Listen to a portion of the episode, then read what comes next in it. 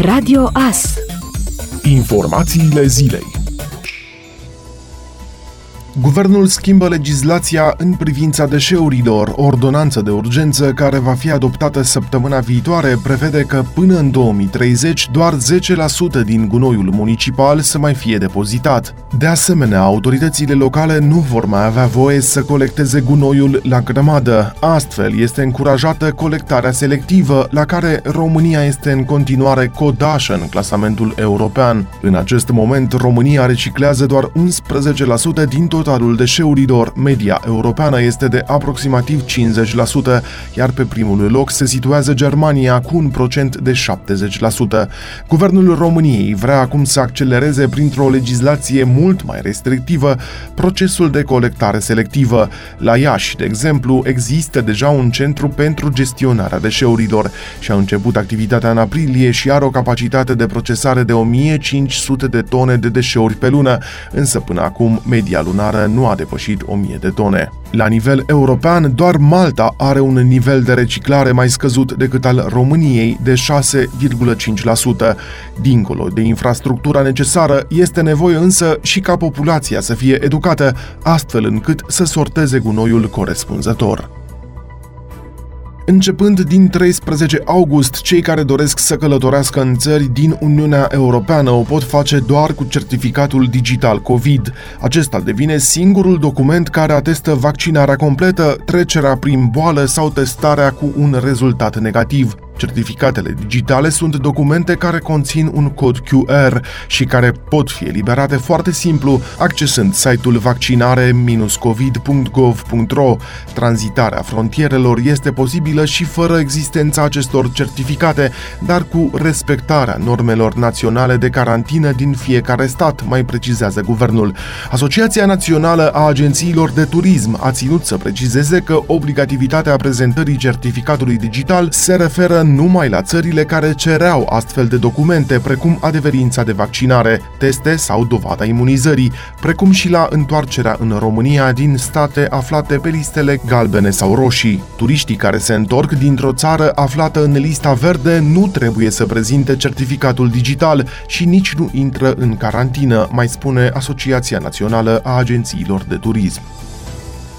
Sâmbătă 14 august se colectează deșeurile de echipamente electrice și electronice în Târnăveni, Bobohalma, Cuștelnic și Botorca. Între orele 9-16 deșeurile vor fi colectate de la domiciliu. De asemenea, un punct provizoriu de colectare va fi amplasat în parcarea primăriei Târnăveni. Cei care doresc să se programeze pentru ridicarea deșeurilor de la domiciliu o pot face telefonic la 0741 7 754 708. Colectarea echipamentelor electrice și electronice este gratuită.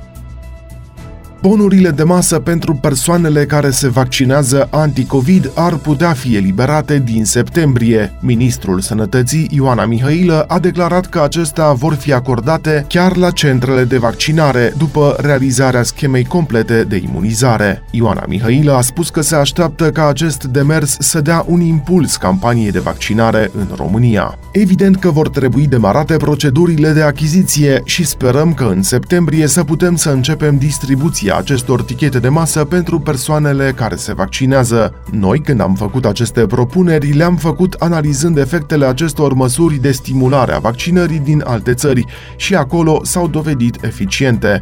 Nu ne așteptăm ca vaccinarea să crească la 100%, dar ne așteptăm să-i dea un impuls semnificativ, a mai declarat ministrul. Coaliția de guvernare a agreat soluția acordării de bonuri de masă pentru persoanele care se vor vaccina împotriva COVID-19. De asemenea, autoritățile caută posibilitățile tehnice pentru organizarea unor loterii la care să participe persoanele care s-au vaccinat deja prototipul autobuzului electric românesc Upcity al producătorului de autovehicule de transport rutier și de persoane din Baia Mare a fost testat cu succes de către compania de transport local din Târgu Mureș, care are în plan dotarea flotei cu autovehicule prietenoase cu mediul. Prototipul a fost testat timp de două săptămâni, iar acesta se pretează transportului în comun, a declarat directorul general al transportului local din Târgu Mureș. Autobuzul are o capacitate de 80 83 de locuri și a circulat pe liniile principale, iar transportul a fost gratuit pentru călători.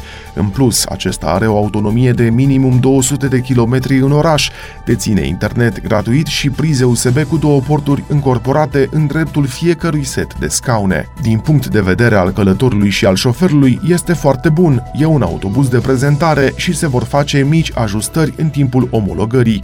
Corespunde traficului și este peste ceea ce a fost până acum. În interiorul autobuzului se pot face mici modificări, a mai declarat Tătar Bela pe fondul obligării administrațiilor publice locale să se alinieze cerințelor de a dota flotele cu autobuze cu emisii zero, fondatorul ATP Group susține că se pune o presiune mare pe producătorii de automobile, fiindcă cererea din piață este mult mai mare față de capacitățile de producție existente la nivel global. În luna mai, primăria Târgu Mureș a semnat un contract de achiziție pentru 32 de autobuze electrice, cu 10 stații de încărcare rapidă și 32 de stații de încărcare lentă curentă, în valoare de peste 81 de milioane de lei, fără TVA. Primăria Târgu Mureș are în curs de derulare șapte proiecte privind transportul public și de management al traficului, iar patru dintre acestea se referă la achiziția de autobuze pentru a schimba în totalitate parcul auto pentru transportul în comun. Municipalitatea va mai achiziționa astfel încă 41 de autobuze diesel, 15 autobuze electrice și 38 de autobuze hibrid.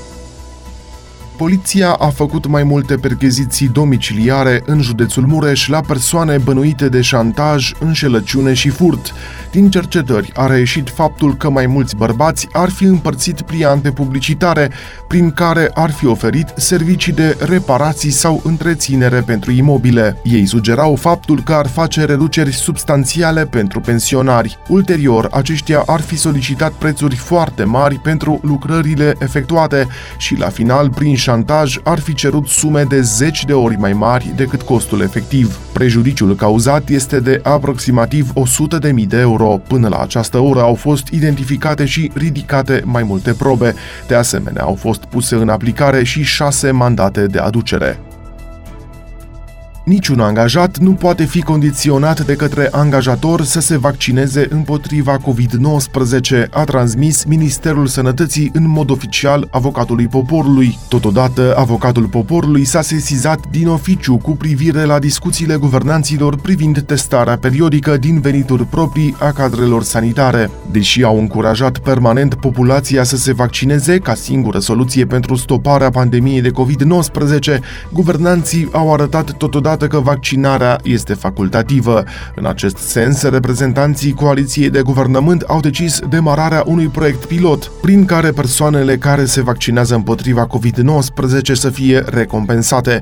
Mai mult, în Parlament, puterea a decis să acorde zile libere plătite pentru vaccinare. Ministrul Sănătății a declarat însă că personalul medical nevaccinat trebuie să suporte testarea periodică din propriul buzunar, având în vedere că statul român le pune la dispoziție vaccinul în în mod gratuit și că există date științifice cu privire la siguranța vaccinării. Premierul Florin Câțu a afirmat la rândul său că este de acord cu propunerea privind testarea periodică pentru depistarea infecției cu SARS-CoV-2 a cadrelor medicale care nu s-au vaccinat. În schimb, Federația Sanitas a transmis că peste 60% dintre angajații din sănătate sunt fie vaccinați, fie s-au infectat cu virusul SARS-CoV-2 în ultimele șase luni și au anticorpii necesari, susținând astfel că decizia decizia individuală de vaccinare în cazul lor poate fi amânată fără a pune pe nimeni în pericol. În urma apariției unor zvonuri privind o posibilă obligare a angajaților de către angajatori de a efectua vaccinul, Ministerul Sănătății a comunicat printr-o adresă oficială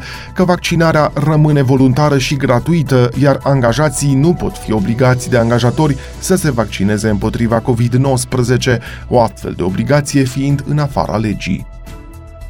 Naționala de handbal feminină a României va evolua în grupa C la campionatul mondial din acest an, cu reprezentativa Norvegiei și cele care se vor clasa pe locurile 3 și 4 în campionatul Asiei. Programat în septembrie, capitanul naționalei, Cristina Neagu, nu va lua parte la campionatul mondial, iar revenirea sa în circuitul reprezentativei va avea loc doar în 2022. România a făcut parte din urna a doua valorică la tragerea la sorți de joi din Castellon în Spania, țară care va găzdui turneul final între 2 și 19 decembrie. Va fi primul campionat mondial cu 32 de echipe. Echipele participante din Asia și America vor fi stabilite în urma campionatelor continentale programate între august și octombrie.